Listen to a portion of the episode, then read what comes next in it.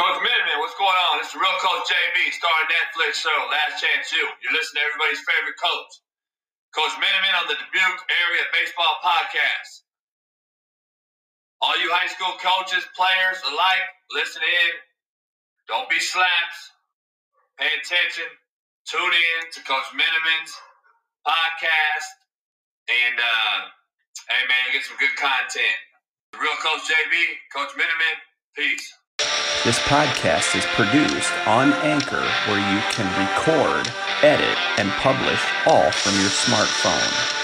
You can find the Dubuque Area Baseball Podcast on Apple Podcasts, Spotify, and any other major podcast platforms.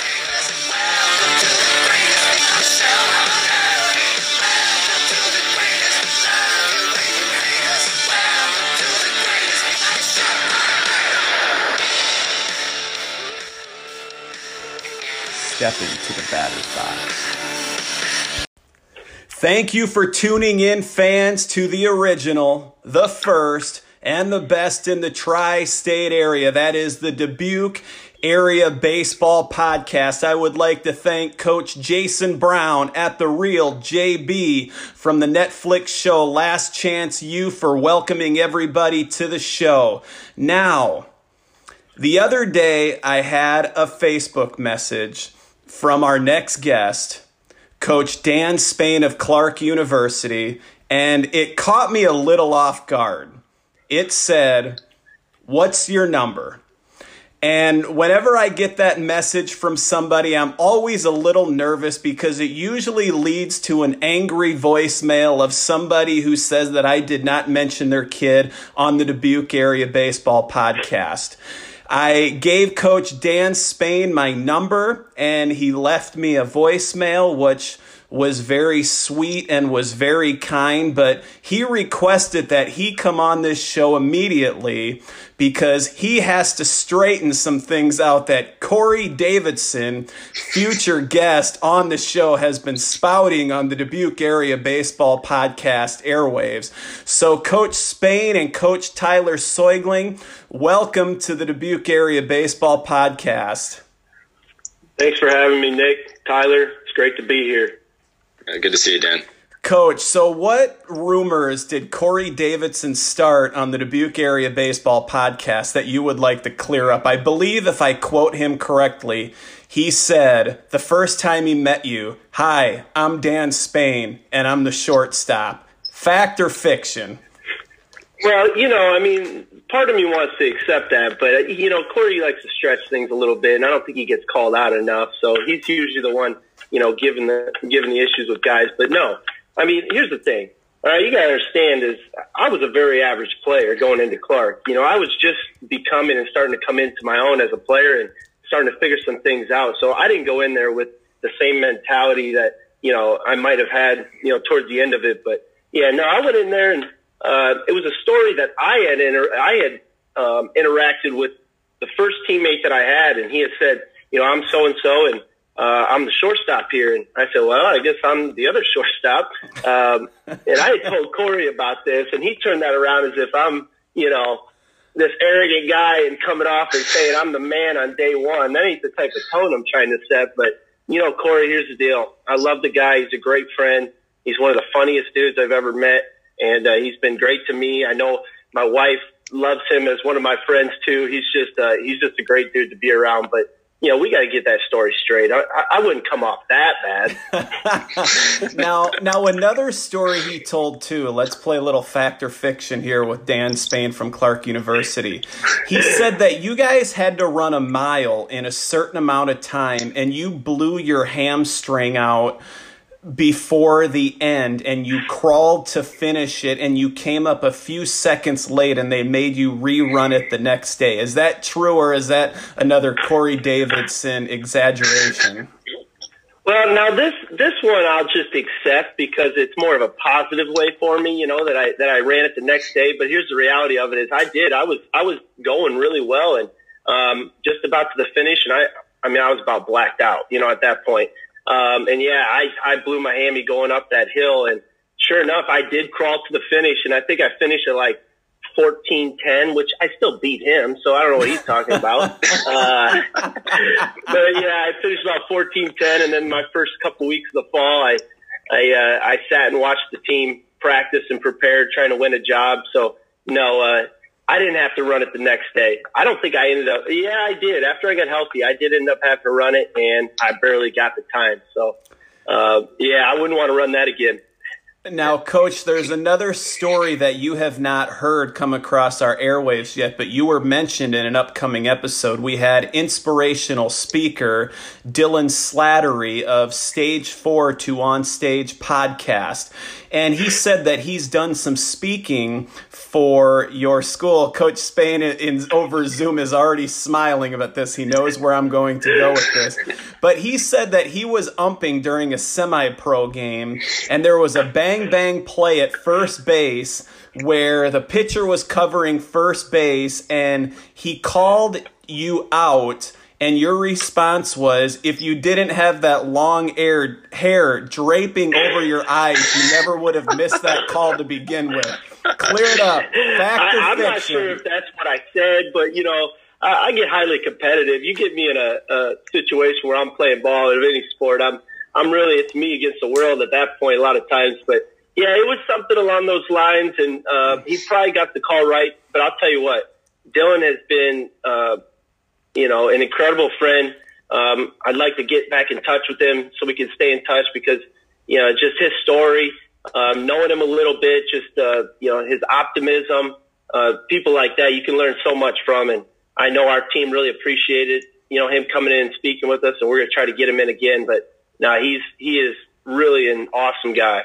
Yeah, and that was a, that was a fantastic episode. And he did say that you did own up to it in front of your uh, in front of your te- in front of your team. He said that Dylan did get the call right, and that you did say those people that are tuning in. I would like to introduce Coach Dan Spain. He is the head coach of Clarke University Pride and they are the NAIA opening round in 2016, 17, 18, and 19, the HAC tournament champs in 2018, and they're the HAAC North Division champs in 2017 and 2018. Well, Coach Spain came out swinging there, and uh, he came out uh, he came out like a ball of fire there. Coach, welcome to the podcast. First thing I want you to do is tell us a little bit about yourself, your career as a player, and then go into um, how long you've been coaching, how you got your start in coaching, and how long you've been at Clarke and your overall record. Touch upon some of those things for us. Yeah, I mean, as far as my baseball career, you know, growing up, I was either farming or playing sports, and you know, I was the youngest. Um, I've got an older brother and an older sister um, kind of followed my brother around quite a bit. He was definitely somebody that pushed me and, and really instilled some toughness in me. And um, I got a lot of credit to him with everything. But my playing career, uh, you know, going through high school, uh, I feel like I, I kind of grew a little bit late. So I think I had some challenges size wise early on. But um, growing up in a small town of Delmar, you know, with whether you're in elementary or you're high school, or everybody played together. You know, you just had to get enough guys to play, whether it was football, baseball, basketball, it didn't matter. Uh, guys, girls, it, it, it was pretty great. And there was a lot of awesome athletes. So, uh, that really set the, you know, that was the foundation athletically, um, to learn how to compete and, you know, adapt into different situations. But, uh, so yeah, went through that and then went to high school in Maquoketa, um, had a great, you know, great coaches, um, great experience, still just kind of trying to figure things out, uh, work my way through life, figure out what I want to do, what direction I want to go.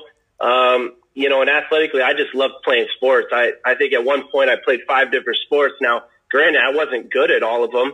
Um, I was athletic, but you know, uh, I, I didn't have the, you know, the specific focus. We just played whatever sport was in season. So, you know, going through that in high school, um, you know, once again, my brother was very well known highly recruited. Uh, I wasn't highly recruited necessarily, and I ended up following his footsteps and going to Marshalltown, uh, playing ball, junior college baseball at Marshalltown, and it was uh, a great experience, especially you know culturally. Just the diversity on that team was incredible. Uh, it was it was a great experience, but even there, those first couple years, um, you know, I just wasn't 100% committed.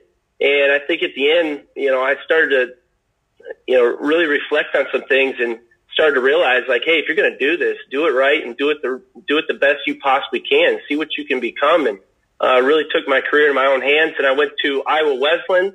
Uh, I followed the same coach that recruited me to uh, to Marshalltown, um, and then that was a great experience. Awesome team. Played with some incredible, incredible athletes. Um, you know, I go back and I look at that year as those are like the best coaches I had were like my teammates. I had some guys that really taught me a lot about the game and learned some different, you know, ways of playing and really found myself there. And then, uh, I ended up following a girl, you know, which is something we complain about as coaches, you know, guys leaving school to, to go here or there because of a girlfriend. Um, but I followed the girl and, and, uh, you know, the, who's now my wife, you well, know, so good. it worked yeah. out pretty good for me. And she is 100% completely out of my league. Um, but I, I love her to death. And we've got two little boys now, Grady and Bo, and we've got another boy coming in August. So, um, so yeah. And then after Iowa Wesleyan, you know, like I said, I went to Clarke and played for Chad Harris, gave me an opportunity, came in there and they weren't necessarily as strong of a program at that point. So, uh, went from not being an everyday player in my previous years of college to, you know, yeah, Corey tell you, I stepped in and said, I'm the shortstop. Well, I, I, I guess I kind of did take over that position. Um, and, uh, I was fortunate enough to, to handle it and held that down. So, uh, it was a great year, great experience, incredible group of friends, uh, that I was actually on a Zoom call with the other night. It was just awesome to see them really reflect on, on my experience and, and then got into my coaching career. And how did you start with your coaching career? Did you start as an assistant somewhere at the high school level or a grad assistant at Clarke? Uh, how, did, how did that start out with you in coaching? Well, I think uh, I started coaching. My first job was a was a sophomore, high school sophomore coach in Maquoketa, and I think we were like three and twenty or something. Um, we were not very good, but it was probably the most fun I've ever had with a group. I had a lot of guys that you knew were not as driven to become, you know, college baseball players, but they like to play. Um, I think the three games we won was because we brought up some freshmen that could really play. Um, so that made the difference. So that was my first experience in coaching. And, um, I think that had a big impact on me as a player too. Just being around those kids, seeing how much they loved and enjoyed the game, that really, you know, brought a lot to my life that I look back on and you don't realize until now that, you know, it had a big impact. So that was my my first coaching career. wasn't wasn't a real strong start for me. And how long have you been at Clarke? So I've been at Clarke now. Um, I I think this would be. I'm going into. This was going to be like my ninth year. I think it was like technically eight and a half. Uh, so next year, you know, almost going into my tenth year, my ninth full year. Um, you know, as a head coach, and then I was an assistant coach. So I finished my playing career. Then I was a student assistant for a year, and then I was uh, I got the part time assistant job, and that was great. And then I stepped up into the recruiting and in the full time position, and I ended up finishing that year as a head coach. Uh, so yeah, that's uh, 2010. So we're 10 years. Yeah, it's sad to think that that's 10 years already, isn't it? It's went by extremely fast. There's no doubt about it. Now, I'm finding out with the more interviews that I do, I always ask this question, and I'm finding out not a lot of coaches know this, but do you happen to know your overall career record off the top of your head, or do you just enjoy your experiences with the guys? I could probably tell you how many losses I have. Um, it's too many. You know, I think it's like I don't know, 150, maybe more, 170 maybe.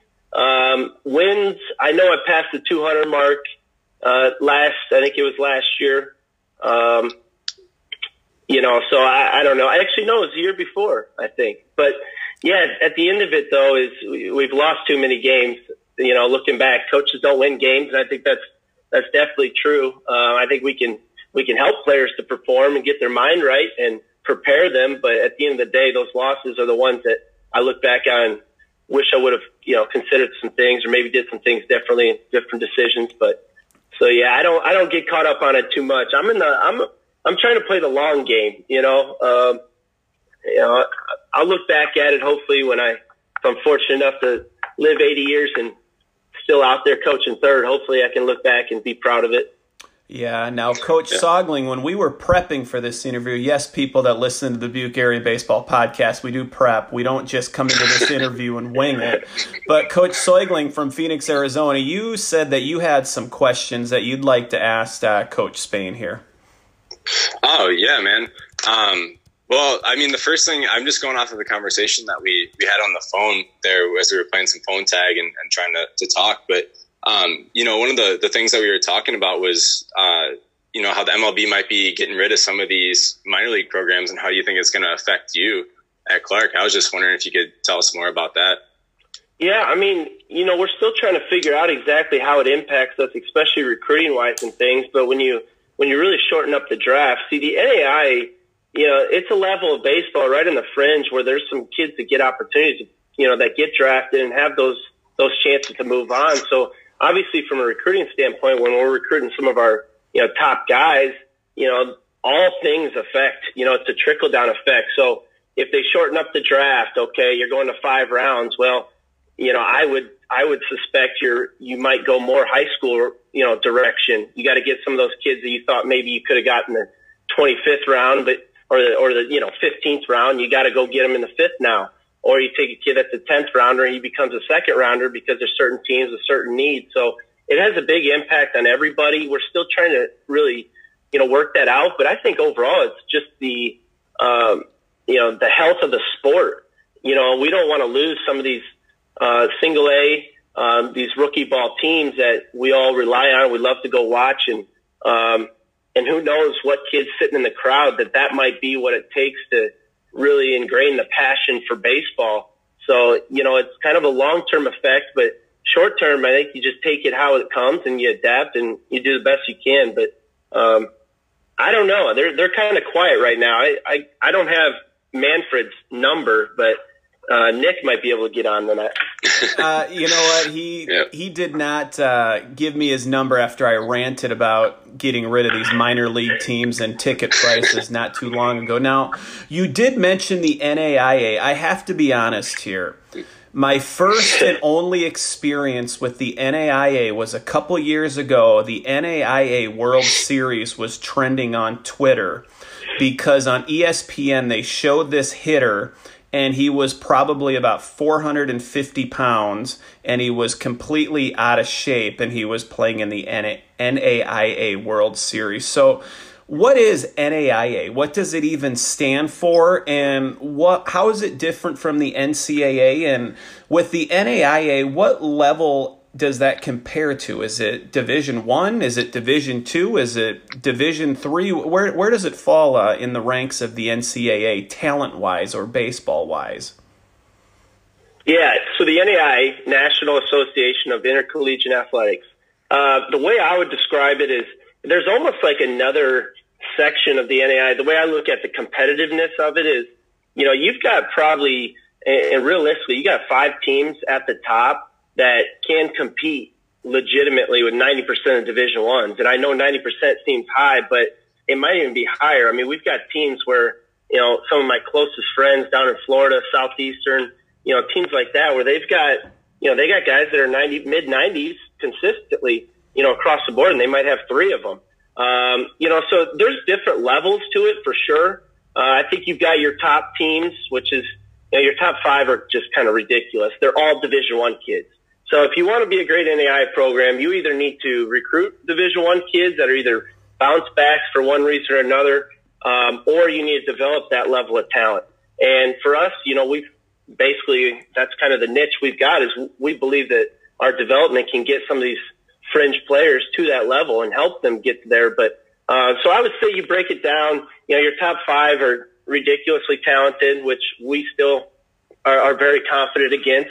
Um, and then, you know, say your top 30 teams in the country. I almost think that should be Division One NAI. Uh, they do, they do have, they did have it split with basketball. I'm pretty sure they're combining now, but really it's almost like top 30 teams. And then you've got another section of about 50 teams that are, are solid teams.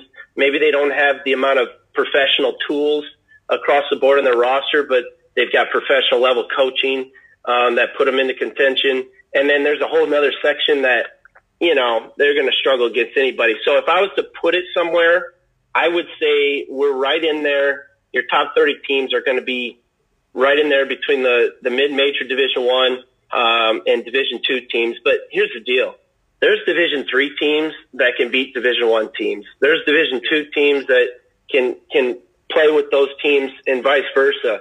Um, so NAI has got a really it's my favorite level overall, just from a standpoint of it's a great chance to give guys opportunities that maybe their situations have put them in a place where they can't transfer back to a division one school or maybe they screwed up with their grades and you know maybe they just went through something at home that really threw them off for a year and and just made their options limited. So uh, you get a you get a plethora of, of different players all over the country all over the world but um, our opportunity to work with the players is probably the best advantage we get you know we get 24 weeks uh, for training. So they get a lot of time with us and you get a lot of time to build those relationships and get to know your, your team. And, um, it's, it's a great division and you should follow NAI ball on Twitter. I don't know if you do, but those guys are really good friends of mine. They saw me when I was a younger coach, um, you know, down in Georgia playing against Gwinnett and things. And they, they've really, you know, I've got a good relationship with them. They do an incredible job of promoting us. I, I will yeah, definitely I, have to give them a follow. Now, my one question, and help me out if I'm wrong on this because I could be wrong. Did you guys play the University of Iowa in the past couple years, and did you guys have them on the ropes and almost beat them, or is that something that I I completely making up? Yeah, no, we had them last year, and uh, our our team last year we had a lot of talent. I mean, we had some freaks. I mean, I had a couple guys that just had multiple professional tools. Um, but it, we had also, we had like seven or eight transfer seniors, which makes it difficult. And that's another NAI factor. We get a lot of those guys sometimes where, you know, they don't have enough time to really ingrain themselves into the culture or, or you as a coach don't have enough time to build that trust to really get the most out of them. But, you know, we went into that game with Iowa. I've been trying to get them on the schedule for a while and, um, you know, we finally everything worked out, and and Rick was great in giving us that opportunity. And I think we went out there, and our starting pitcher, um, who we felt gave us a really good chance, he struggled a little bit, and we brought in a guy named one of my favorite players ever is uh, Tsubasa Maruyama. This guy just, if I, I could talk about him all day and his progression, becoming the man he is today, and he's doing great. He's successful, but Tsubasa came in and threw um, I think seven scoreless innings. Uh, we ended up tying it with a home run, two to two, and uh, we ended up losing on a sac fly. So yeah, we dropped the game three to two. But you know, you could say, oh, we're one run from being as good as nice baseball. You know, it might as well be eight to one. But we loved the way we competed. I was really impressed with the way our guys showed up and you know the confidence that we had. There wasn't there wasn't anybody that went into the game thinking anything other than we're, we're going to beat this team, just like we, we feel going into any, any game against anybody. Coach, so uh, you had a follow up. Go ahead, yeah. bud. Yeah, no, I mean, I, I just kind of hitting on what you said because I played Division two, and I felt the same way that you that you feel about NAI. It was like you know all these players they get so worked up and coming out of a junior college, everyone wants to go D one, D one, D one. But at the end of the day, like there are just as good at teams in NAIA Division Three, Division Two that you could go to and compete for a, a, championship and be just as good as these Division One teams, these low tier, middle of the road Division One teams. And it was that's I'm I'm just glad to hear you say that because I felt the same way as as a player going through. Um, but then just a question on the NAIA versus NCAA, like, do you guys get a little more autonomy to do more things, like less restrictions? Yeah, hundred percent. I think it starts with the training. You know, any transfer that comes in from a junior college you know, they're used to training on a regular basis. Um, and it's very similar to us. Now it's not, we don't, we probably don't go quite as extreme as we did my first few years, which was, you know, it's kind of like a no days off type mentality, but I didn't have a wife and kids and, you know, those types of things. And, and you end up grinding them out too at that point. But, um, so yeah, that's the main flexibility is you get the, you know, you get attention from the coaching staff. Um, you're able to train them. Um, you know, we go through the fall. We get to play fall games. We'll play, you know, probably four, four games, 18 inning games against, uh, you know, legit junior college teams, which the JUCOs in Iowa are, are really, really competitive. So gives you a good feel there. Uh, you get to know your team a little bit, and then you spend a lot of time scrimmaging and, and preparing. Our program, we rely on our training. I mean, if you want to come to Clarke as much as anything, uh, you gotta, you gotta be ready to come in and train consistently. Uh, I'm not going to say, oh, we're the hardest workers because I think some of that is a little bit of, of talk. But for us, it is going to be consistent. It's going to be structured, and uh, you're going to get more attention than you're probably going to get in a lot of places. And you just get a chance to, to, you know, get to know the players and build that trust with them so that they will perform when, you know, when the lights turn on. I think the grind goes along with that too. Like there's a different grind being in an NAI or Division two or whatever you might have compared to D1, where you have more time that you're grinding and you actually become more of a team. I feel like you know, like we used to bus 36 hours down to down here to Arizona from Bemidji, Minnesota. You know, and like those are experiences that I could never, you know, that I, that I would love to to revisit and and talk to my friends about every now and again too, because you just grind together and you become a team together, and I think that's a big part of of these programs. Hundred percent, and that's the thing people don't realize is the amount of home games we play. Um, maybe you could say that's incredible that you know we've done really well without really having you know the opportunity to play a ton of home games, but it's been tough. We don't have a turf field, which you know is what it is. Our our our playing surface at Piasta, we love playing there. The the natural field's great, but yeah, it's getting on the bus and going down south is uh, probably the first six weeks of our season uh, going down, yeah, 24 hour bus trips to places. And that's where you really get the experience. And that's why it's such a big deal, not just trying to play for us or trying to start. It's just get on the bus, find a way to get on the bus. And that's what a lot of our guys are grinding towards, you know, trying to get that opportunity to find a role. We're here with Coach Spain, who is the head coach at Clarke University, the all time leader in wins for the baseball program. You're not a one man show, though. You do have a staff. Tell us a little bit about your staff, some of the members on there, and some of their jobs that they have. Yeah, I mean, we could same deal. We could talk about this all day. I mean, um, you know, I'm I'm just one one piece of this entire uh, program, and you know, I've I've been here obviously from the beginning, but you know, I've had so many great assistant coaches. I had Cooper Stewart my first four years, and that guy is one of the most knowledgeable baseball minds I've ever been around. I respect him so much, and he has. Know, I give him as much credit as anybody. You know, for getting this thing going with me. I needed that. Uh, you have to have good, you know, good coaches around, and um, and then you know Redmond. You know, after he played, you know, had Red slide into that position and um, you know, Red is just we, same deal. He's an incredible person, uh, loyal, reliable. Um, obviously, he was a great player, but he's an even better coach. Um, and then now I've got Anthony Razzo. Razzo's awesome. You know, Razzo's a guy that played for me, um, really down to earth. Everybody likes him. Um, and he's somebody that you can just count on when you give him something to do. He's going to go and get it done. And he can deal with me. You know, sometimes it's just, managing your head coach and balancing him out sometimes. And I think that's the the biggest thing with with a coaching staff is having guys with different personalities that fit.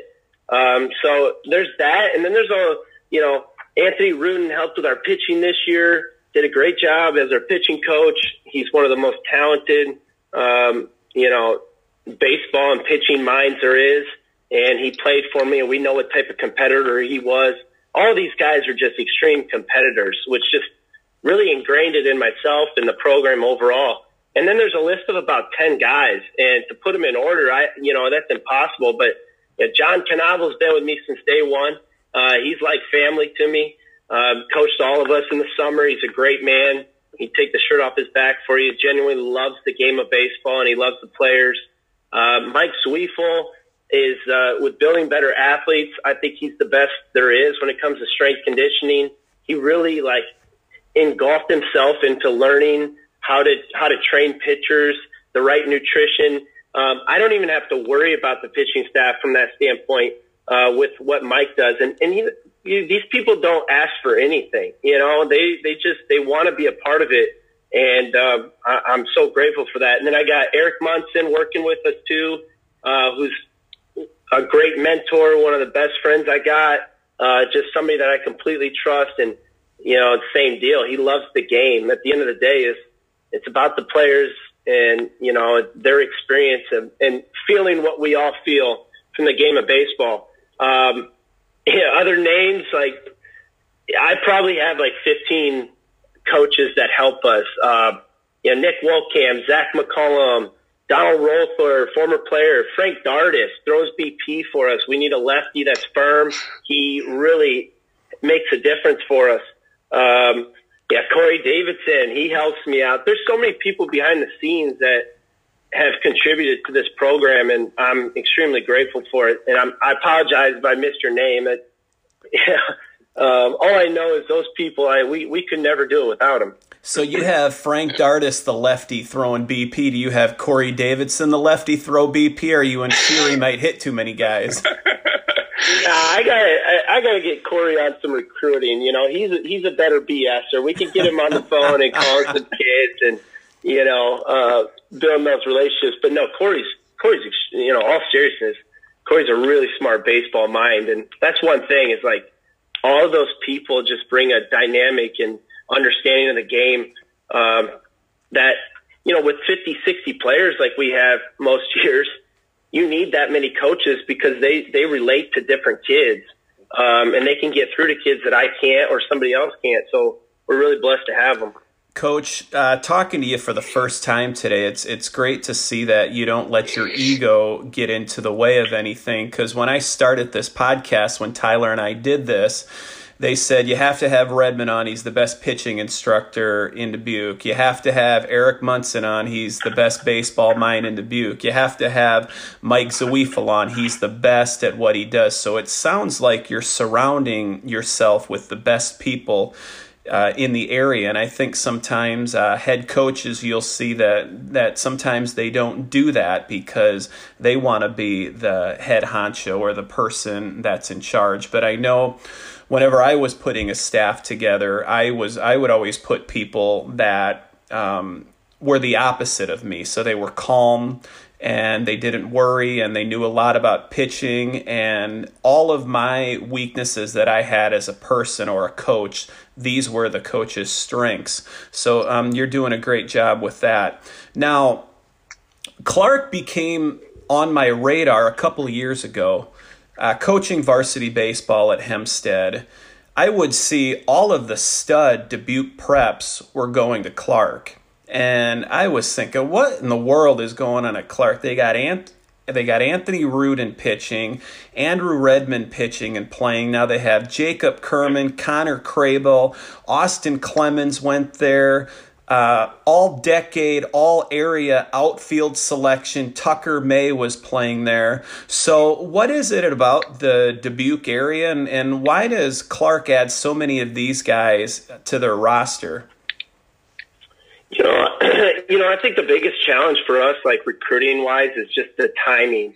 Um, I, I think one strength of, of our program and our coaching staff is when our season's going on, we are focused on our players. I think a lot of colleges get caught up, and I understand they get caught up with recruiting and thinking about that next year and that next stud. But, you know, for us, we kind of put a lot of that stuff off to the side. And, you know, for me, I train a lot of these players, or at least I'm around these players. You know, you come into our facility over winter break and it's, it's like a, uh, it's like an all decade Dubuque team. I mean, it's incredible the amount of players and, you know, some of them play for us, others don't. Um, and those are the guys that, you know, we just want to be, we want to genuinely help them and guide them and help them to do what's best for them. But a lot of these guys, they end up going to another school and, and realizing that, you know, Clarke was the place where they could really be comfortable. And Clarke was a place that had all the things that really mattered, especially, you know, academically, you know, no doubt about it, in a place where you can get a great degree. And on top of that, um, hopefully, I think I, I would assume that hey, they built enough trust in me, uh, whether it's through training or whether it's people that know me and things and know how we do things that, you know, we're going to put them in the best position. We're going to get them around all these coaches that you talk about, and they're going to have a chance to become the best player they can possibly be, um, which hopefully translates into their life. So, you know, I mean, it's just kind of been a, a trend. Red, Red kind of set it off when you got a guy that, that comes here that had other options. He had Division One offers and opportunities, but before I got the job recruiting him, and this is just the loyalty that, that he's always had was, you know, I was recruiting him and as an assistant and things, and he said, "Well, if you get the job, you know, I'm coming," and it was just like you know, he, I think he was the first phone call. Don't tell my wife, but I think that was the first phone call I made was, I'm like, Hey, I got the job. Are you still in? And, you know, it's like July at that point. Um, cause I really didn't think I was going to, you know, get the job, but, um, ended up getting it. And yep, sure enough, of course, Red's like, yep, I'm in. He brought a buddy, Jay Ho, and, uh, that team was, was an awesome way to start it off. So, you know, it's kind of just been like the culture of the program and, um, probably the reason they go somewhere else is because I don't obsess over recruiting. I just try to put the best product on the field and, you know, the best product in our program, the best coaches I can put around our guys. And, um, I think when guys really reflect on what's important, you know, it becomes a little more obvious to them that this is where they want to go. And, and guys like to win, you know what I mean? At the end of the day, winning definitely is something they want to do and guys want to be a part of that. Um, yeah, I mean, yeah, like I said, 57 players on our team this year, and I think all of them are returning after all this stuff going on. Uh, the majority of them are, and that's not because I've recruited them again. I haven't even asked a lot of them if they're returning. They want to play together. Um, and the, the players at the end of the day, they really make it, you know, make the recruiting for us with local guys a lot easier. Um, but at the same time, my biggest regret is like we've missed on so many kids that I see in the summer, and I'm like, man, how did we not go hard after that kid? And it's like, well, he signed in, you know, whatever September to go to another school, and we weren't focused on that. And so it's it's a knock. But if you play for us, you know, we're not looking at next year. We're focused on you. We're focused on right now, and that's the disappointing part about this year is I was really looking forward to to figuring our team out this year because I, I thought we had a chance to even take it a little further. So. Coach, that voice message that you left me, you said one of the kindest things in there that that I've heard since I started doing this podcast. And you said you listened to all the episodes, and there are some guys because of this podcast now that are on your radar that other coaches and other people have talked about. So that was that was cool to cool to hear. Now I want to hear your best sales pitch. I'm a high school. My best sales pitch. I'm a I'm a high school player. I'm undecided on where I want to play college baseball. Give me your best sales pitch. Why Clarke University? Why you? Why Dubuque? Yeah, I mean, I would just start off with, you know, it comes down to what really matters to each individual player. And, you know, my sales pitch has changed over the year. Before it would be, you know, hey, this Coach Spain, Clarke University, we've won this, this, this, and whatever. But I, I ask a lot of questions. So, you know, sales pitch is kind of whatever the direction the conversation goes. But you want an opportunity to play in a program you know, that's proven itself, that's sustained success, um, and an opportunity to really feel um, what it feels like to compete as one of the top programs in the country. Uh, everything that we're chasing, that opportunity to play in the national tournament, you know, what we're really chasing is not the trophy, it's the feeling of what it feels like to be there. And, you know, guys like, you know, if it's a local kid, hey, you got an opportunity to come here and leave your legacy and leave your mark, you know, and be on this you know, be talked about in this podcast about what you did because uh, at the end of the day, when you look back, it's going to be those relationships that you built, and those relationships get stronger and stronger. You know, the higher level of competitiveness that that you have with each other. So, um, program wise, school wise, I mean, Clarke is once again, it's a feeling. You know, it's a it's an environment where you know the people truly care about you. We got guys from all over the country um, on purpose. You know, I love having a culturally diverse team and guys that you can learn from because those are the guys that impacted me as a player. Um, you know, atmosphere wise, you know, it, it, it's a family atmosphere and that's not something that just happens. I mean, that's something that you need to come in and, and be committed to. Um, you know, every, you know, when I talk about sales pitch and, or, or recruiting pitch and things with local guys, you know, I try to do what's best for them. I mean, honestly, I, I help guys. There's kids that I have helped get to schools where I sent the coach their number because I just felt that they fit going the junior college route. um, because I knew if they come here, they're going to have one foot out the door and, you know, second guess it when they go through that roller coaster of, of a career, a roller coaster of a season. Um, you know, they're going to be second guessing themselves. So I just want to make sure we got guys that 100% are, um, this is where I want to be and what I want to be about. But academically, you know, strong relationships with your professors, uh, very supportive. You've got a great community with plenty to do, you know, with the college town feel. And, um, and if you're a local guy, you know, some guys want to get out of town and things, that's fine. But the reality is, is you don't have much time to go home anyway. I mean, you're training and you're doing things. And if you're enjoying this program and your teammates, you're going to be ingraining yourself into, into activities with them and doing things with them all the time. Um, you know, daily routine, you, you know, there's multiple different sections throughout the day of, of training that we're doing. So, um, you know, if you want to have that out of town feel to stay in town, well, then fully, uh, invest yourself into your teammates and into the program, into your academics and into your degree and figuring out, you know, what path you want to take in life. So, um, you know, but most importantly, I would say the biggest thing that I would say, you know, pitch wise, I think we're different. Uh, I think we're different as much as anything because we know how to develop the right mentality. You know, we talk about the winners win mentality. Those are things that are going to stick with you the rest of your life. And those are things that you're not just born with. I wasn't a winners win mentality my whole life. I think that's something that, you know, being around players and coaches and, and competing with each other and starting to learn yourself um, that's a big factor too. Is is help you get an opportunity to learn who you are, take ownership, have accountability for it, and have something that's going to last and stick with you the rest of your life. Whether I was in California, Florida, or Iowa, right next door to you, uh, at the end of the day, the right place is the right place. The place that's going to get you prepared for the rest of your life. And um, yeah, man, I mean, I, you know me, I could talk all day about stuff. That, and that's where recruiting wise, I like to just ask them, you tell me what you're looking for and let's see where this goes. And I'll tell them if it's not right, I'll encourage, well, why don't you take a look at this school? And a lot of times that helps them to build more trust in me, you know, that I have the right intentions for them. Coach, we've Coaches talked, talk. Coach, we've talked about that hashtag winners win on previous episodes and episodes coming back. I, I love that hashtag. Now, it's interesting. I'm going to reveal a story here that I haven't shared with anybody yet, but hearing you talk, you have just such passion about your players, about Clarke and and the game of baseball. Now, you and I have been texting back and forth leading up to this interview, and I could just tell your passion through your text message. I told my wife at dinner last night, I'm thinking about making a comeback and, and coming to play for Clarke. I was so inspired by your text messages that you were leaving me. So, do you have uh, any room on your roster for a 38 year old, balding, possibly short relief pitcher, possibly maybe a setup man?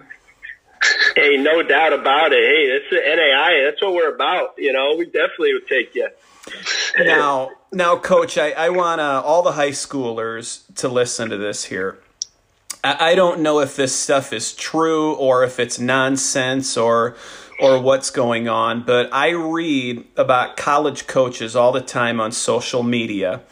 Um, is it true? Do college coaches do they do background checks, social media background checks on players? Do they check the uh, Facebook, Instagram, Twitter, TikTok, Snapchats of all their all their players. Do you go to games to see how high school players handle adversity? Do you talk to their high school coaches about how their parents and how their families are and go to games and watch to see how their parents act? I mean, the things that I read that college coaches do, I mean, I could keep going on and going on and going on. Are, are those things true?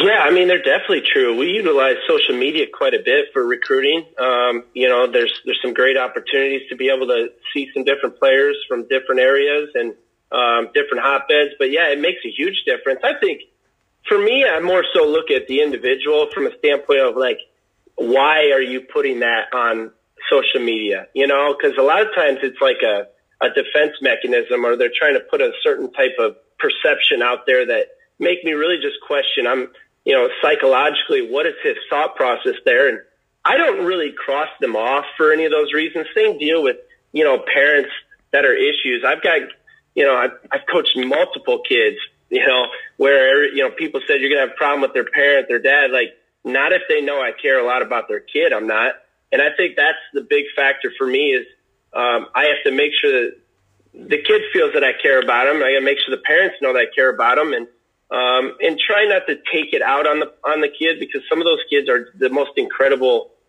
players to coach. Uh, some of the most mature guys. So I don't really cross guys off necessarily. Now, um, there's been some risks that I've taken that have cost more stress and and more uh, you know challenges for myself selfishly, but in a weird way, I kind of like being somebody that you know maybe those kids just don't have anybody they trust. You know, maybe they just haven't had found somebody to be real with them, and um, hopefully with our players, you know, they feel that way about it. And uh, but you need to be smart about it because you just don't want to cross off your opportunities.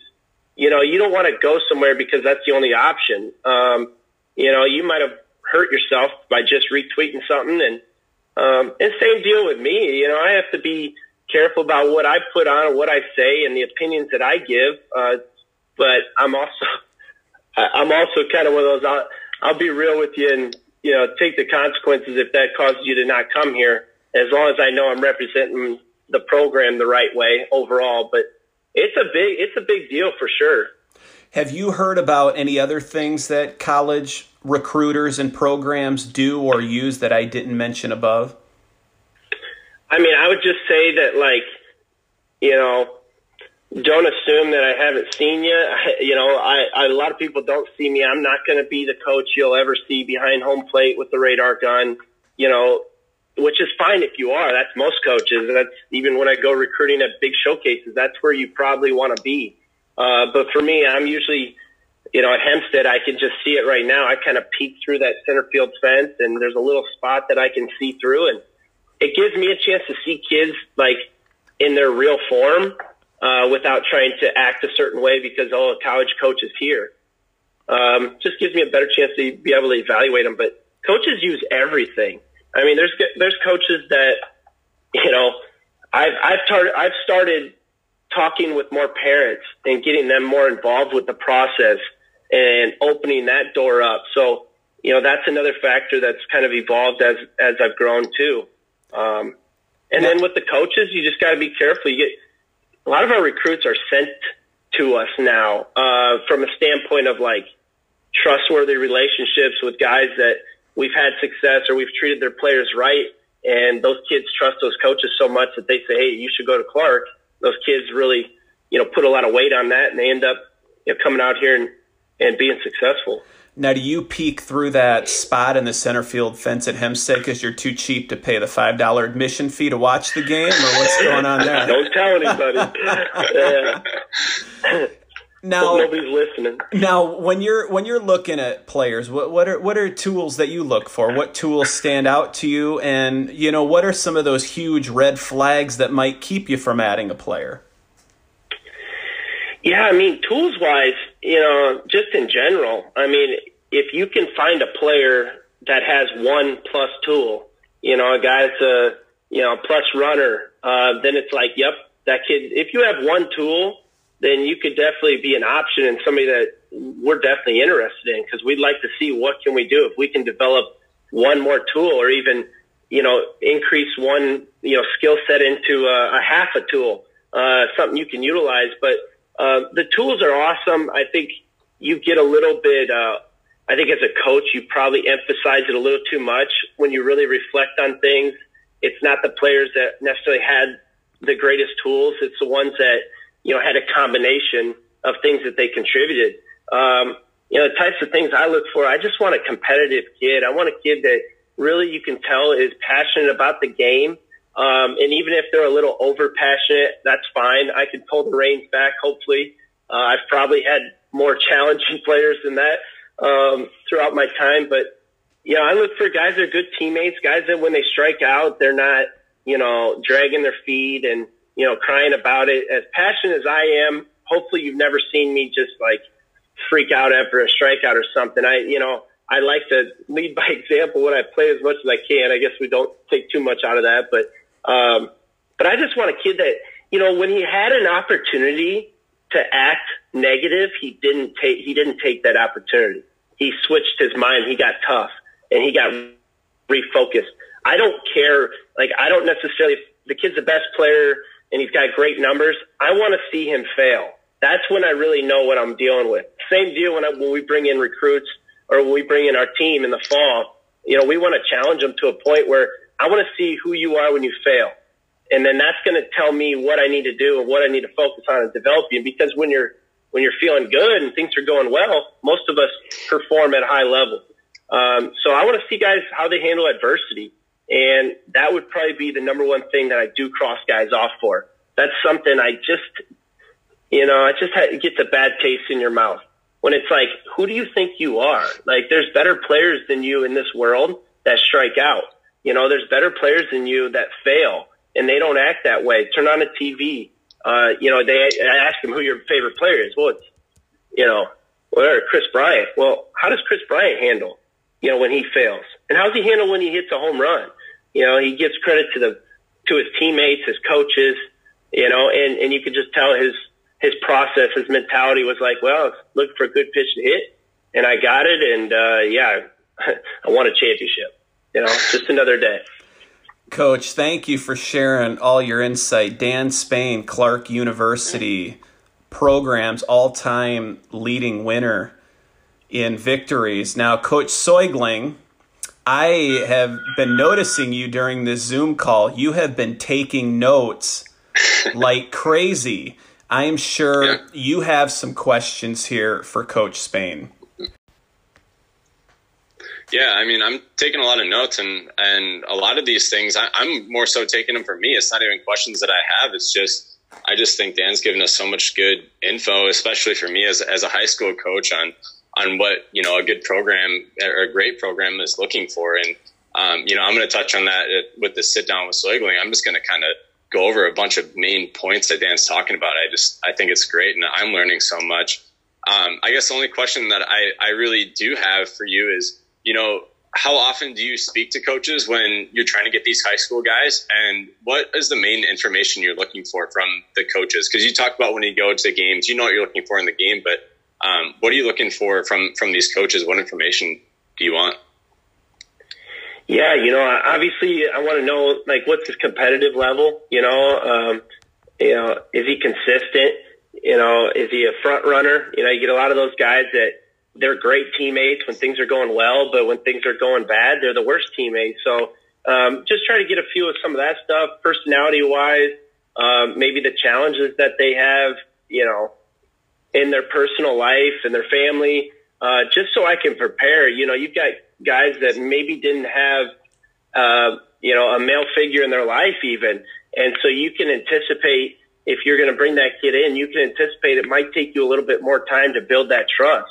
Um, and you could just just trying to get to know the the, the person as much as anything. But uh, I'm I'm very fortunate that I recruited so obsessively, you know, and still do. But my first, you know, five six years, it was like just grinding myself out. You know, I'm on the phone at, at you know midnight talking to kids on the West Coast, and then my first calls are in the morning at seven, you know, seven a.m. here, but nine a.m. there just to see if a kid is up. Like I'll call kids in the morning, like even when I know whatever, but I'm like, I'm going to test him. If he answers, I kind of get a feel like, oh, that kid's up. He's working or he's working out or okay, that's the type of kid he is. But, um, I'm just fortunate that I've got really, really strong connections.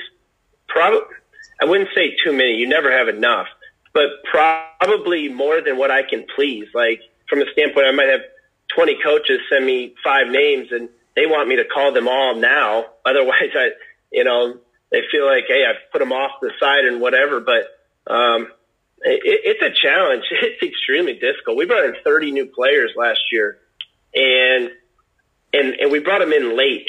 Uh, we didn't know, you know, how things were going to work out. And this team that I have this year is one of the most special, like just the most enjoyable groups I've ever been around. Uh, like maturity wise, leadership wise, um, just care for each other, taking care of each other. Just some really, really special players, and um, I'm fortunate to get to coach them. But yeah, recruiting's kind of random at our level. Baseball is, especially NAI. I mean, our best players, many times we sign them a week before school starts because they were supposed to go to this division one or this school or that school and things didn't work out. And, you know, we still have a need and we go get them. Well, we don't know always what we're getting.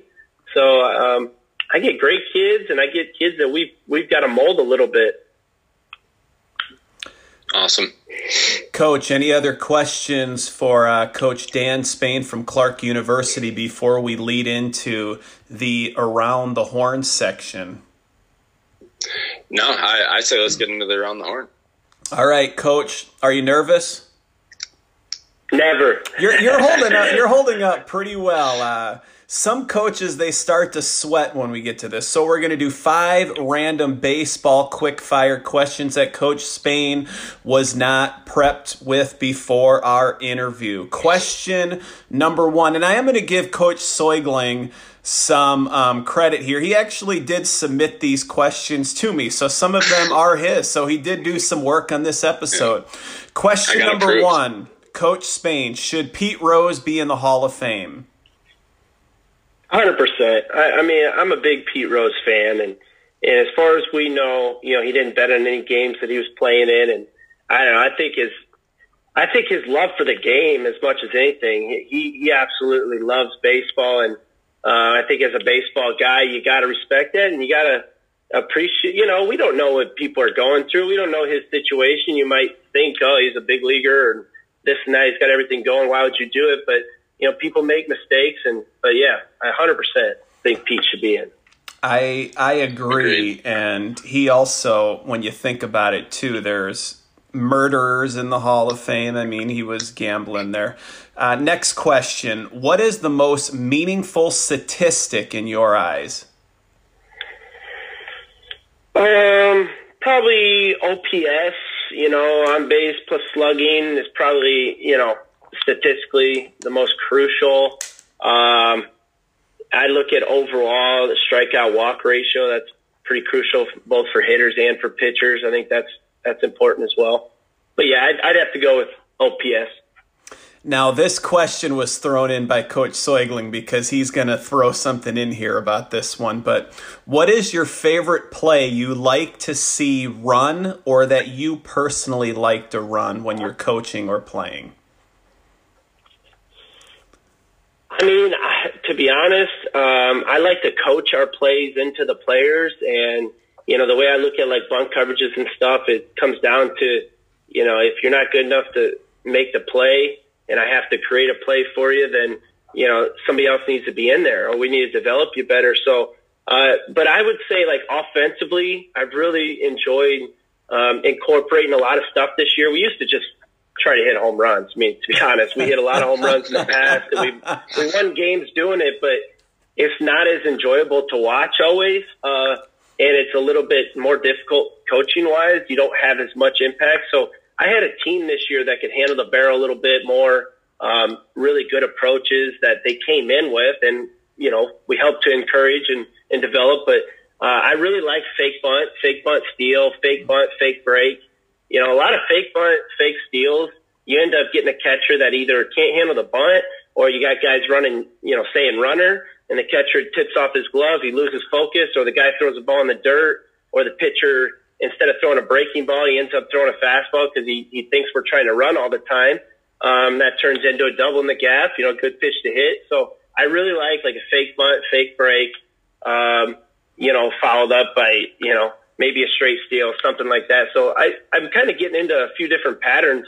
Um, but I got to be careful. You know, some of it you got to let them play. And we are just getting to that point where I didn't have to call anything.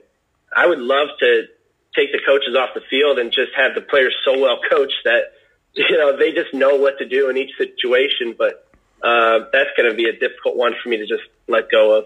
Now, Coach yeah. Coach Soigling wanted that question in there because there he wants to hit you with something here. Coach, go ahead. Well, so it. Yeah, well, I, I, don't know if you remember this, Dan. Dan I think it, it might have been one of our first interactions together, and we, we started out the podcast with you with a bunch of stories about you and, and everything. I just wanted to bring up a story. Do you remember when we were playing in Peosta? It was years and years ago. It might have been like I don't know, I might have been like a freshman or a junior or a freshman or a sophomore in college, but uh, you're at, at second base and you were trying to, to steal off of me, and I, I ran inside move on you I picked you off. I was like the, my claim to fame. I, I got so much confidence after that, man. But uh, after it, I'll never forget what you said. You just like came up to me and you're like, "Dude, I don't know how you ran that move on me, but that was sweet." And then just like ran back to the field, and it was it was fun. It was pretty cool. Yeah, you know what? I I played the game hundred percent. I I promise you that. Uh, I'm trying to win. I'm trying to compete, but I never. I, I get a lot. I've had a lot of base running mistakes, so that's why I got Coach Razzo. Razzo handles the base running, and I step away a little bit. But I always thought I was fast, but you know, being athletic isn't the same as being fast. That's for sure. And we have good inside move. and, and we have two semi-pro cre- questions here on the Around the Horn segment. We know we got a lot of semi-pro people that listen. What semi-pro tournament do you like to play in the most, and why?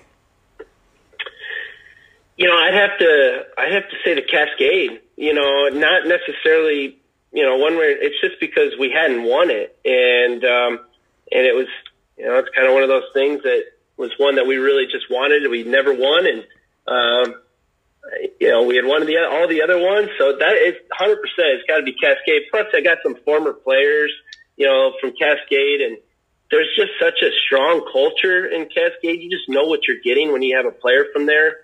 Uh, there's just a level of toughness that would not be created unless you were, you know, raised in that environment. So everything about Cascade, and I think some people really hope I, I struggle in those games. I think there's a lot of fans rooting against me. And, uh, uh, you know, I've got some claim to fame performances and I've got some really bad ones too. But, you know, yeah, it's Cascade, definitely. Now, this last question from the Around the Horn segment here, I feel that we need to have you on as a reoccurring guest, but I think we could make an episode just based on this last question. Best Johnny Dollar story, aka Johnny Knobble. Oh my gosh. Okay, now this one you had to prepare me for because we got to keep it, uh, you know, PG here. Oh, best Johnny Dollar. Oh my gosh. I, there is so, there is so many. I don't even know where to start. But I'll tell you what, we sit, we sit after these games sometimes. It's so much fun. And he's just such a good sport. And you got all the younger guys. I guess we're not anymore, but you know, we're just trashing him and right to him and he's giving it back to us. And yeah, it's just to see somebody like that, that just loves the game and really loves the players as much as he does. Um, it, it really, you know, has done a lot for me in my career and, you know, baseball wise and falling in love with the game. But man, Johnny, me and him have had some runs. Like there was a time where, you know, he's always telling me, he's always saying, well, just stop trying to hit home runs all the time, Spainer. You know, I was struggling and I said, that's what I'm here for, John. I need to, you know, give the people something to see, you know, and, uh, I think I told him in between that the only time I really got on him and I was like, John, anytime I'm hitting, do not ever say anything to me about anything. I need, let me hit, let me focus on what I'm doing so that I can perform. But, uh, man, Johnny Canabo stories. That's one that you got to get a guy, you got to get Corey on here with his John Canabo voice and Chris Briggs, who's one of my best friends. I mean, the stories they tell you, um, I don't, I really, I don't know if I have many clean ones for you. I'm so sorry. it, it sounds like we need to get some guys on board, and we need to have a John Johnny Knobble uh, roundtable going on.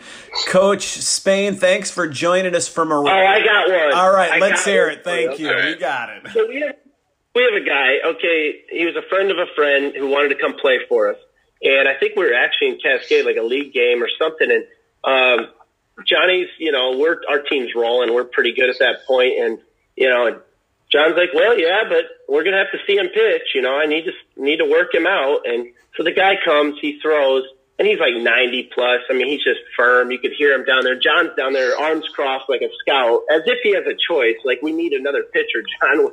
It wouldn't matter if he couldn't pitch at all. We need another body here. And uh, this guy was a he was a minor league pitcher, and John knew that, and he still wanted this guy to try out. So that was one that was just your typical Johnny Dollar. Yeah, well, let me take a look at him before we do anything here, Spainer. Now, Don't make any promises. What was that guy's name? Was it Ned something? Oh, Ned Shaw. Oh, that's a legend right there. Ned, yeah. Yeah, Johnny the son I never had. He's got three boys, you know. Uh, the son you never had, John. What are you talking about? You got three boys that are awesome. You know, all doctors. Maddie, his middle son, is awesome, really good player. He's a doctor, you know, and he quit, you know, stopped playing baseball to pursue his, you know, his degree and to become a doctor. And he's one of the smartest guys. And you know, Johnny always tells the story of how it broke his heart. You know, when he quit playing ball, I'm like, you, you know, John, you got doctors and you've got the best SID in the country, and you're complaining because one of them quit playing baseball to be a doctor, saving lives. But that's just Johnny. Uh, Coach, thanks for participating in the Around the Horn section, which will bring us to our next segment, which is called the seventh inning stretch, where we take audience questions for Coach Dan Spain. Next is our seventh inning stretch segment of the podcast, which is audience driven questions. Sit back and enjoy.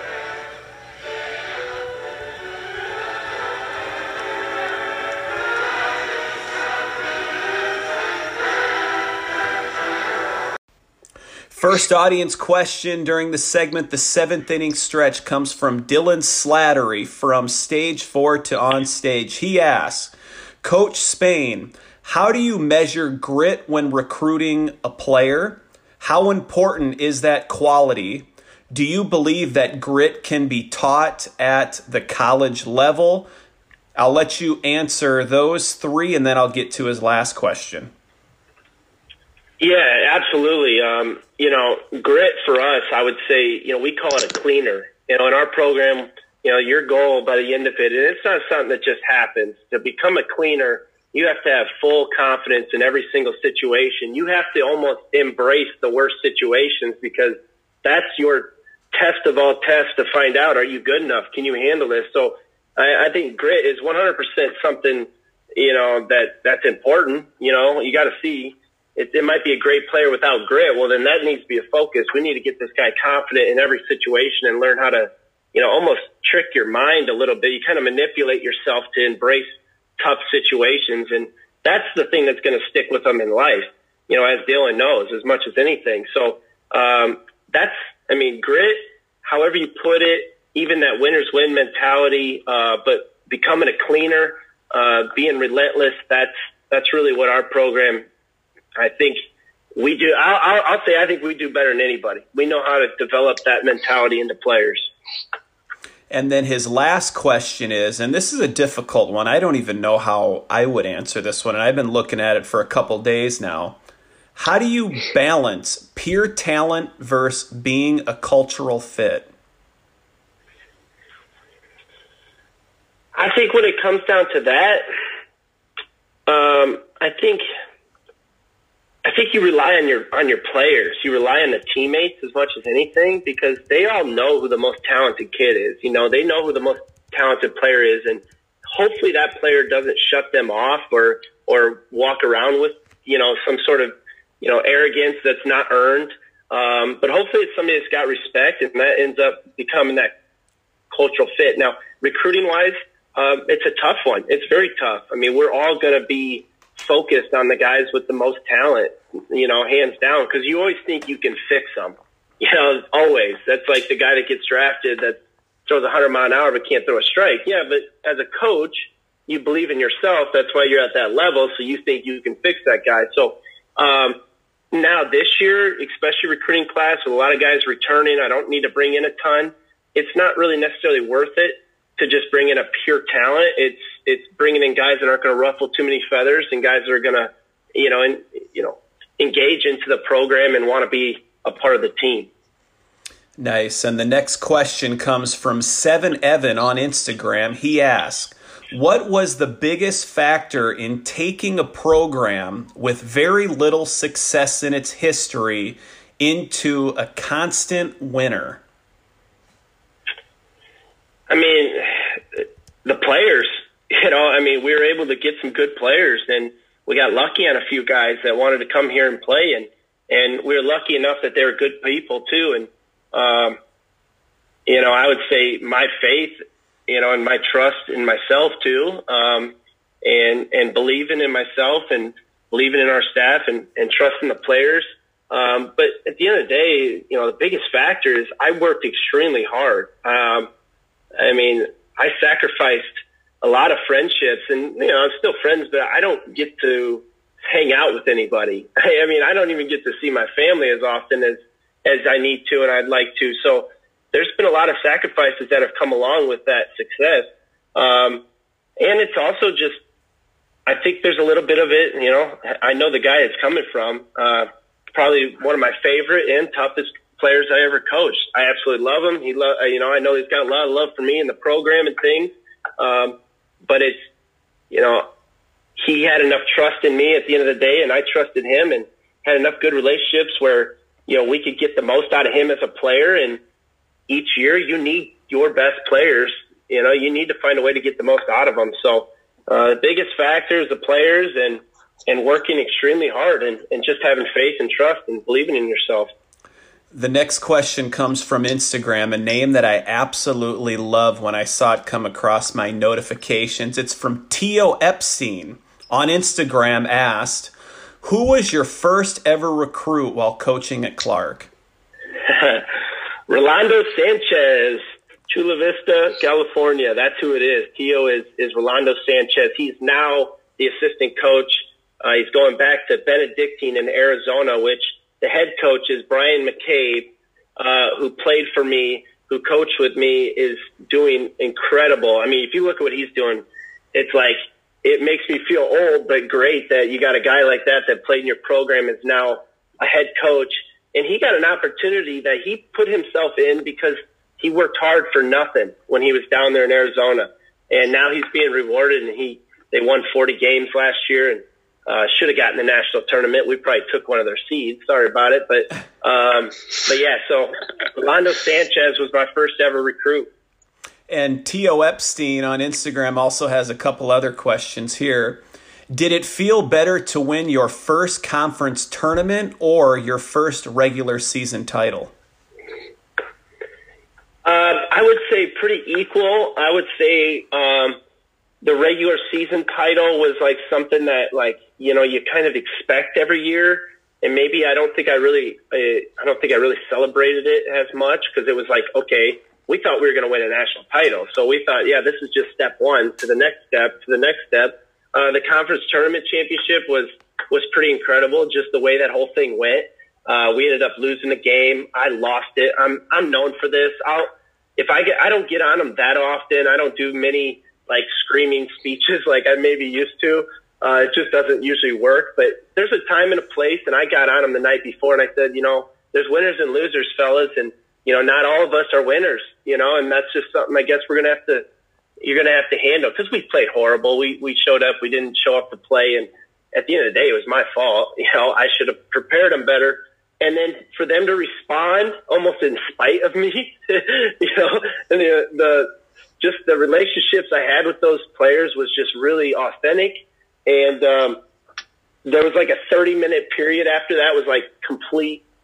You know, winning isn't really, you know, everybody says it, but, you know, winning is literally a relief. Losing is, is, is really, really horrible.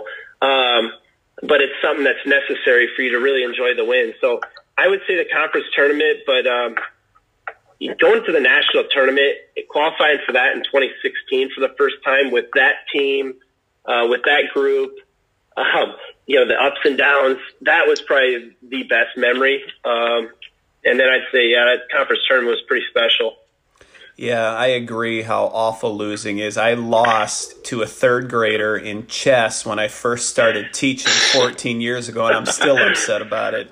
Now, this one comes from Cole Bogey from the Ultimate Sports Weekend. Find Cole, ultimatesportsweekend.com. Who is the best player you have ever coached, and who is the best player that you have ever coached against?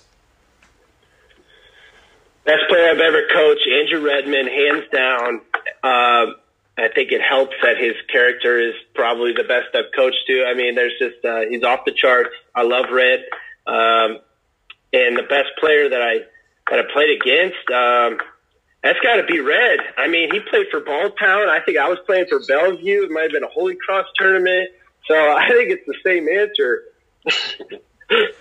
We, we have to check to see if Andrew Redmond got Cole Bogey's Facebook password and submitted that because Andrew Redmond's been known on this podcast to have burner accounts to ask questions where he knows his name is going to get mentioned. And then the last one, and it's a fun one before we enter the closing time segment. Art B. Martinez asks, at what age will they finally retire your number for the Key West Ramblers? oh man, hey, I, will I'll allow them to retire it as soon as they put John Knobel in the Hall of Fame, rightfully where he deserves to be, with his record, his success, and what he's done. It's a it's an absolute shame, and it's not about us. It's not about anybody else. It's about the game of baseball. People deserve what they've earned, and bottom line is John Knobel needs to be in the Hall of Fame. There's not a single person that would appreciate and it would mean more to than that person.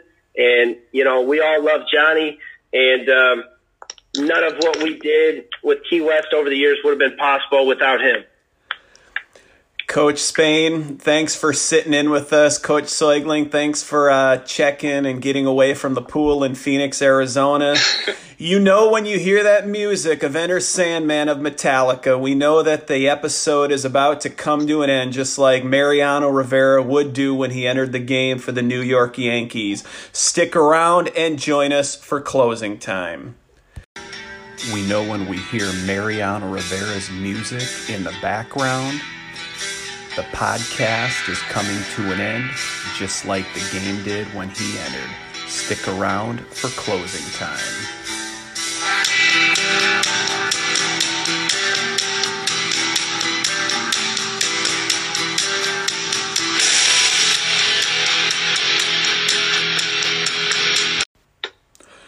It's become tradition with the Dubuque Area Baseball Podcast that when the episode comes to an end, we refer to our guest, we give them a cheesy name somehow related to baseball, and give them the opportunity. So, Dan Spain from Clarke University, thank you for sitting in with us and spending this time with us. I really do believe that uh, I'm going to have you on as a reoccurring guest but we're going to take this time and we're going to sound off with Spain. Yeah, I appreciate it. I mean, you guys are definitely going to help our program. I think it's it's crucial for us just being able to hear a lot of these names and a lot of these kids, and you know, for the for the players that are listening, um, and just anybody in general. You know, I just leave you with, uh, yeah, just believe in yourself. You know, take life into your own hands, have ownership, and uh, hold yourself accountable. I mean, I am so far. I feel like our program uh, is is barely scratched the surface. Um, you know, I'm trying to get better, trying to, you know, manage my way through life just like anybody else. And things change, challenges come up, but there's always somebody out there that's got more challenges and more roadblocks. And I'm just very blessed for uh, the opportunities that I've gotten, and you know, done my best to, you know, take advantage of them. Um, I wouldn't be here though if, without my parents. Uh, you know, my dad works hard every single day. So growing up on the farm, that just ingrained that into me. Um, and it's been great to be able to spend some time and give back to him. But um, there's a lot of different people that have a lot to do with me being where I'm at. My family is, is number one for sure. My wife putting up with everything and, uh, you know, managing the house and taking care of my kids while, you know, while I'm gone all the time and spending time with, with, uh, a lot of other players and, um, you know, and then, just said, uh, great, uh, greatness is a daily decision. And, uh, you know, of course, winners win. Thanks, Coach, for uh, sounding off there. It was great having you on the podcast. Now, from Phoenix, Arizona, we're going to sit down with Soigling. Yeah, I just want to take the time today just to, to, thank you, Dan, for, for coming on here. I was I, we haven't talked a whole lot and everything, but every time I have, I've always uh, really enjoyed the conversations we've had and, and, how much you have to provide. Um, you know, I there's so many great things that came through this podcast, and uh, you know, it felt like ten minutes to to me. I, I think it did to you guys too. But um, you know, a lot of a lot of things that Dan was bringing up was, you know, re- like he reflects himself. You can tell just by the way that he, he talks is, is he reflects himself, and and how he can be a better coach and how he can can reach every single guy in some way or another on his team, um, and how important playing a role is on those teams, and and and how his program is is based around a team unity, and I think that's really really important for for these young guys to hear. Um, especially when it comes to like recruiting or going to watch guys. You know, he's talking about how he wants to see you fail and he wants to see how consistent you are and how how competitive you are and what your personal challenges are. Like that's huge. Um, if you can if you can look at those things and and tell yourself what is it that my personal challenges are, what is my competitive level, am I consistent? Um, can I really play a role on the team even if I'm not the greatest player on this team? Like what can I do that best suits these guys around me? You know, you're going to have success moving forward, and um, I just think it's it's amazing uh, to hear your perspective, Dan, and I really appreciate your time and, and coming on here. Winners win I I love that. I love that uh, hashtag winners win. With the minute with Manaman, I, I want to talk about something that I've seen players start doing at the end of practices. And I want to let you know that this little gesture goes a long way. I noticed it when I was coaching seventh grade basketball at Mazzuchelli Middle School, maybe six, seven, eight, nine years ago. And there was a group of kids that at the end of every single practice would go out of their way and either give me a fist bump or a handshake and would say, Thank you, coach, for coaching me. And this happened every single day, every single game, every single practice with this group to three to five kids. The great thing that I've seen is I've seen this trend continue. It happened regularly this past year at Roosevelt Middle School, where I was coaching basketball, and it happened on the baseball field many times last year when I was coaching baseball at Western Dubuque High School. Just that small gesture of going to your coach and thanking him because we give time away from our family to do that. Coach Spain talked about it. We give time and opportunities of things that we enjoy doing to teach the game of baseball. And that small little gesture, those two words of thank you, they really go a long way. Hashtag winners win. And just like that, 643, we're out of here. Post game show is brought to you by Christ, I can't find it. The hell with it.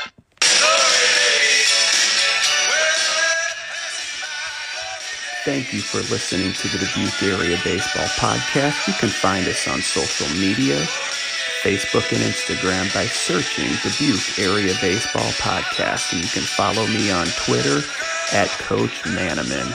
Go to Apple Podcasts, give us a five star review, find us on Spotify, and subscribe.